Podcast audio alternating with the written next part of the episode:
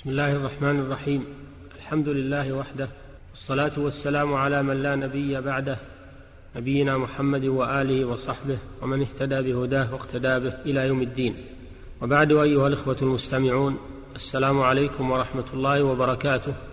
نواصل الحديث معكم في موضوع الحدود. قد انتهينا في الحلقات السابقة إلى حد قطاع الطريق فليكن هذا هو موضوع هو موضوع حديثنا في هذه الحلقة بإذن الله. فنقول إن الله سبحانه يريد للمسلمين أن يسيروا في أرضه آمنين لتبادل مصالحهم وتنمية أموالهم وصلة الرحم فيما بينهم وتعاونهم على البر والتقوى ولا سيما السفر إلى بيته العتيق لأداء شعيرة الحج والعمرة فمن أراد أن يعوق سيرهم أو يسد طريقهم أو يخوفهم في أسفارهم فقد شرع له حد رادع يزيل هذا العائق ويميط الأذى عن هذا الطريق. قال الله تعالى إنما جزاء الذين يحاربون الله ورسوله ويسعون في الأرض فسادا أن يقتلوا أو يصلبوا أو تقطع أيديهم وأرجلهم من خلاف أو ينفوا من الأرض ذلك لهم خزي في الدنيا. ولهم في الآخرة عذاب عظيم. إلا الذين تابوا من قبل أن تقدروا عليهم فاعلموا أن الله غفور رحيم. والمراد بالمحاربين الذين يسعون في الأرض فسادا قطاع الطريق وهم الذين يعرضون للناس في الصحراء أو البنيان فيغصبونهم المال مجاهرة لا سرقة. ويشترط لتطبيق الحد عليهم أن يبلغ ما أخذوه نصاب السرقة وأن يأخذوه من حرز بأن يأخذوا المال من يد صاحبه وهو في القافلة وأن يثبت قطعهم للطريق إما بإقرارهم وإما بشهادة عدلين وحدهم يختلف باختلاف جرائمهم. فمن منهم قتل وأخذ المال قتل حتما وصلب حتى يشتهر أمره ولا يجوز العفو عنه بإجماع العلماء كما حكاه ابن المنذر.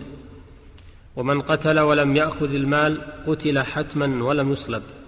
ومن أخذ المال ولم يقتل قطعت يده اليمنى ورجله اليسرى في مقام واحد وحسمتا عن النزيف ثم خلي سبيله. ومن أخاف السبيل فقط ولم يقتل ولم يأخذ مالا نفي من الأرض. بأن يشرد فلا يترك فلا يترك يأوي إلى بلد بل يطارد في الأرض. فتختلف عقوبتهم باختلاف جرائمهم لقوله تعالى إنما جزاء الذين يحاربون الله ورسوله ويسعون في الأرض فسادا أن يقتلوا أو يصلبوا أو تقطع أيديهم وأرجلهم من خلاف أو ينفوا من الأرض.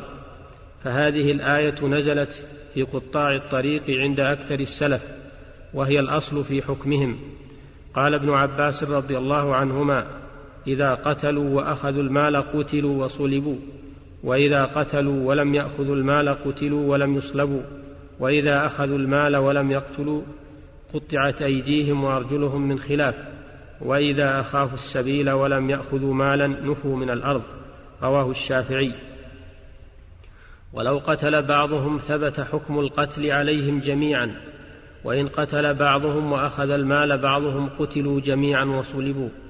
ومن تاب منهم قبل القدرة عليه سقط عنه ما كان واجبا لله تعالى من نفي عن البلد وقطع يد ورجل وتحتم قتل وأخذ بمال الآدميين من الحقوق من نفس وطرف ومال إلا أن يعفى له عنها من مستحقها لقوله تعالى إلا الذين تابوا من قبل أن تقدروا عليهم فاعلموا أن الله غفور رحيم قال شيخ الإسلام ابن تيمية رحمه الله اتفقوا على أن قاطع الطريق واللص ونحوهما.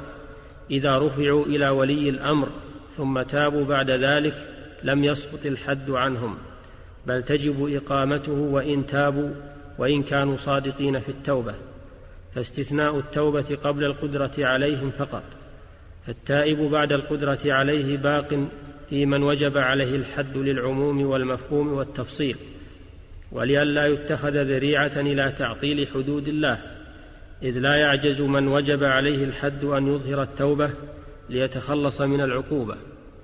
ومن صال على نفسه من يريد قتله أو صال على حرمته كأمه وبنته وأخته وزوجته من يريد هتك أعراضهن أو صال على ماله من يريد أخذه أو إتلافه فله الدفع عن ذلك سواء كان الصائل آدميا أو بهيمة فيدفعه بأسهل ما يغلب على ظنه دفعه به لأنه لو منع من الدفع لأدى ذلك إلى تلفه وأذاه في نفسه وحرمته وماله ولأنه لو لم يجز ذلك لتسلط الناس بعضهم على بعض وإن لم يندفع الصائل إلا بالقتل فله قتله ولا ضمان عليه لأنه قتله لدفع شره. وإن قتل المصول عليه فهو شهيد. لقوله عليه الصلاة والسلام من أريد ماله بغير حق فقاتل فقتل فهو شهيد وروى مسلم وغيره عن أبي هريرة رضي الله عنه قال جاء رجل فقال يا رسول الله أرأيت إن جاء رجل يريد أخذ مالي؟ قال فلا تعطه قال أرأيت إن قاتلني؟ قال قاتله قال أرأيت إن قتلني؟ قال فأنت شهيد. قال أرأيت إن قتلته؟ قال هو في النار. وهذا الدفع عن نفسه وعن حرمته يجب عليه إذا لم يؤد إلى الفتنة لقوله تعالى ولا تلقوا بأيديكم إلى التهلكة. ويلزمه الدفع عن نفس غيره وعن حرمة غيره لقوله صلى الله عليه وسلم انصر أخاك ظالما أو مظلوما. ومعنى نصرته إذا كان ظالما منعه من الظلم وإذا دخل لص في منزل إنسان فحكمه حكم الصائل فيما سبق بأن يدفعه بالأسهل فالأسهل. ومن نظر في بيت رجل من خصاص باب أو نافذة أو من فوق سطح فلصاحب البيت دفعه ومنعه من ذلك. ولو أصاب عينه ففقها, ففقأها فهي هدر. وكذا لو طعنه بعود فأتلف عينه فهي هدر لحديث من اطلع في بيت ففقئت عينه فلا دية ولا قصاص. أيها المستمعون الكرام وهذا لحرمة المسلم وحرمة ماله وعرضه وكرامته عند الله. وهذا هو عدل الإسلام وحفاظه على سلامة المجتمع وانتظام مصالحه لتعمر البلاد ويأمن العباد. وتنتظم المواصلات بين الأقطار فيسير الناس فيها ليالي وأياما آمنين ولا صلاح للبشرية إلا بتطبيق هذا التشريع الحكيم. فقد عجزت أنظمة الأرض كلها وقواتها المادية أن تحقق للناس شيئا من الأمن المنشود بدون تطبيق هذه الشريعة الإسلامية. وصدق الله العظيم أفحكم الجاهلية يبغون ومن أحسن من الله حكما لقوم يوقنون والحمد لله رب العالمين والصلاة والسلام على نبينا محمد وآله وصحبه والسلام عليكم ورحمة الله وإلى الحلقة القادمة بإذن الله